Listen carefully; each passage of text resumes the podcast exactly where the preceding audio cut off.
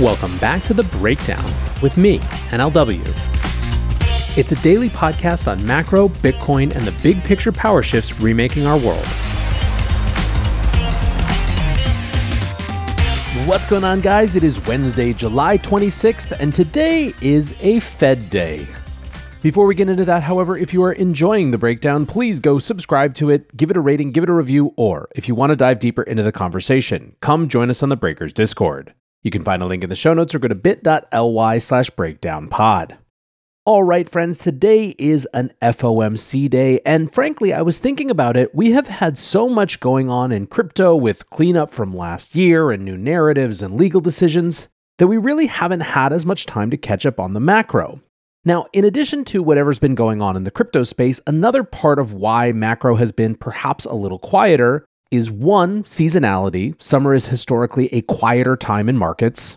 And second, there's been this really interesting dynamic where markets that otherwise might have looked pretty bad due to interest rates, due to geopolitics, have been held up by a particular type of enthusiasm, in this case, the excitement around AI.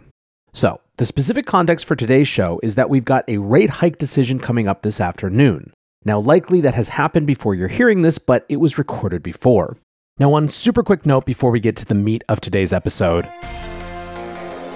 You've heard it before, I'll say it again. Wolf in Wolf's Clothing, the accelerator for Bitcoin and Lightning startups, is the sponsor of today's show, and they are right now accepting applications for their third cohort. This is an incredible accelerator program with mentorship, funding, access, you name it, for companies that want to go change the world through Bitcoin and Lightning.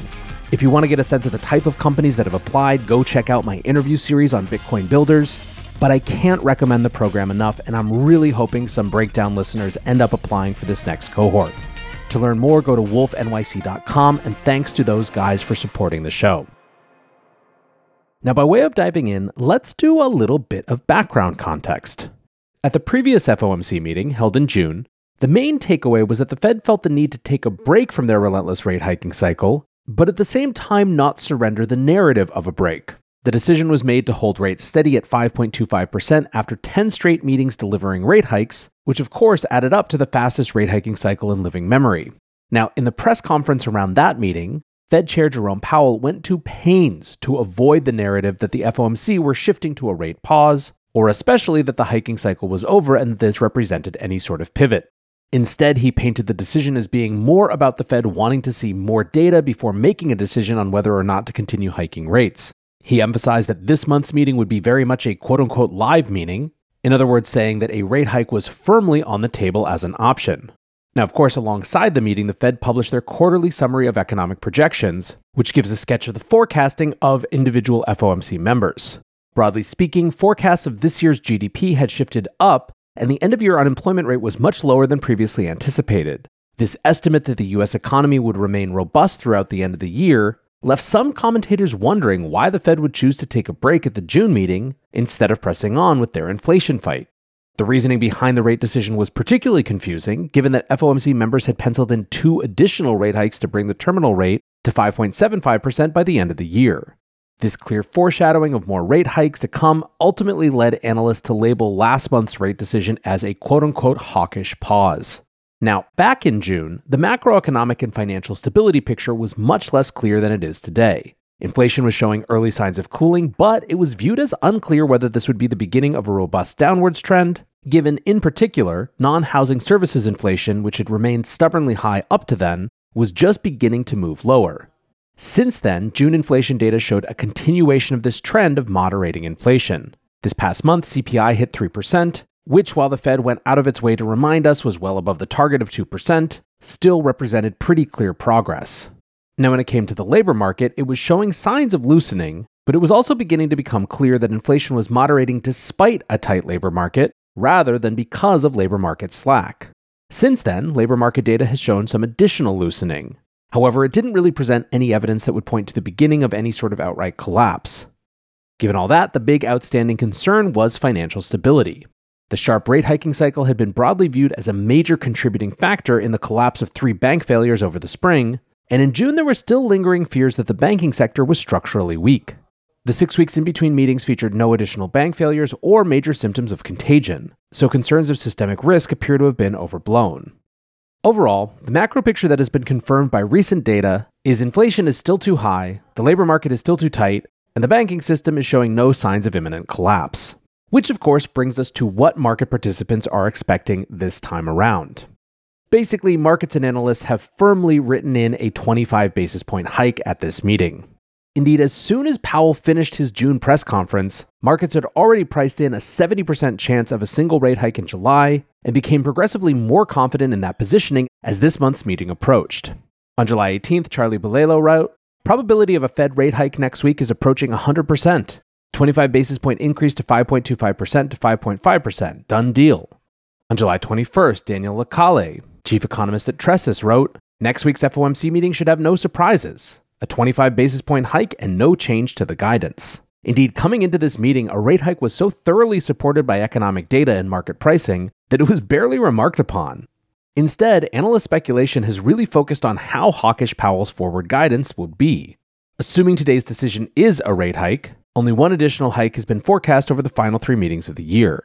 Vincent Reinhart, chief economist at Dreyfus and Mellon and former Fed official, said, quote, The question after the meeting is, do they go again? You listen at this meeting to see how much Powell at the press conference embraces the summary of economic projections or puts some distance in. Bloomberg chief U.S. economist Anna Wong said, with recent economic data seemingly bolstering the chances of a soft landing, the FOMC is unlikely to rock the boat. Powell will adopt a wait and see approach, signaling a skip at the September meeting, a skip that we believe will turn into an extended pause. Now, of course, others note that given that Powell's worst fear throughout this hiking cycle has been making the Arthur Burns mistake of declaring victory over inflation prematurely, that he is most likely to leave himself narrative room to do whatever he wants to later on in the year. Citigroup economist Veronica Clark said, They will be leaving all options open. They will certainly stay cautious after only a couple of months of softer inflation data, which is not enough for them to be convinced the job is done. Now, in his FOMC preview article published yesterday, Fed whisperer Nick Timiraos of the Wall Street Journal pointed out that Powell had signaled a willingness to move more slowly into the end of the year, saying that quarterly rate hikes could be appropriate if the economic data remains in line with expectations. Now, I looked around to see if anyone is really trying to propose any sort of counter narratives or surprises that they might be anticipating, and there just really isn't any. Basically, at this point, with today's rate decision all but having been certain for several weeks now, Market participants just view it very unlikely that Powell delivers any real surprises. Instead, what people are watching then is not so much what the Fed does, but what the underlying economic conditions suggest. For example, a big part of the narrative over the past year has been around whether a US recession would arrive. We did have a technical recession over the middle of last year, which continues to be a super weird term and concept, in which GDP growth came in slightly negative in two consecutive quarters, but during that period, the labor market remained strong, and since then, growth has returned. Yet, in spite of that strong growth, recession is still very much in the cards. The yield curve right now is still in the steepest inversion in decades, and multiple indicators point to a dramatic slowdown in the manufacturing sector. Jeffrey Sherman, the deputy chief investment officer at DoubleLine Capital, thinks that these conditions could put the Fed in a bind. He said, quote, "The bond market is telling the Fed that they've over-tightened and they will have to cut rates. But the Fed will be a little late to cut, maybe in an emergency meeting. But the idea that the Fed is going to cut 25 or 50 basis points and that's going to solve everything isn't going to be the case. By the time they cut, it will be 100 basis points. Economist Alex Kruger writes The Fed will hike rates again today. It may be the last hike or not. My base case scenario is one last hike coming. The Fed is almost done regardless, which makes the hike by itself actually unimportant. What truly matters now is how long the Fed holds rates up, how long before it pivots. That is data dependent, and we are unlikely to learn much new on that front today. That said, it is preposterous that the Fed is still hiking with CPI back to 3% and core CPI trending consistently lower. Real rates are now firmly positive. The Fed started hiking in March 2022, and monetary policy can lag up to 24 months. Fed officials know this, they should thus stop hiking now and observe how the economy evolves before their next move. So, TLDR, summing up, for the moment, Emphasis on the Fed is actually quite low relative to how markets normally are. Instead, they are watching what the real economy does and starting to zoom farther out not to whether the Fed hikes again, but when their hand is forced and they have to start cutting. Now, one more quick thing on the macro side. Troubled, misguided regional bank PacWest has finally thrown in the towel. announcing that it will be absorbed by the smaller Banc of California on Tuesday. PacWest was among the banks earmarked as distressed during the spring bank runs and never fully truly recovered. After the merger is approved and completed, the combined bank will have 30.5 billion in deposits, a meaningful drop from the 34 billion held at just PacWest at the beginning of the year. At the end of March, Banc of California was around a quarter of the size of PacWest. Now, perhaps unsurprisingly, the tainted PacWest brand will be retired, and some consolidation of branches is expected. A press release said the combined bank will, quote, have the strength and market position to support the banking needs of small and medium sized businesses in California. The merger will, of course, still require final approval from regulators. Now, interestingly, the combined entity will raise 400 million from private equity firms as part of the merger. Warburg Pincus and Centerbridge Partners, who have already committed to the deal, will own about 20% of the Banc of California on closing. The firms received a significant discount to the book value of the bank in exchange for their cash injection to recapitalize the combined bank. They also received warrants to purchase additional shares over seven years.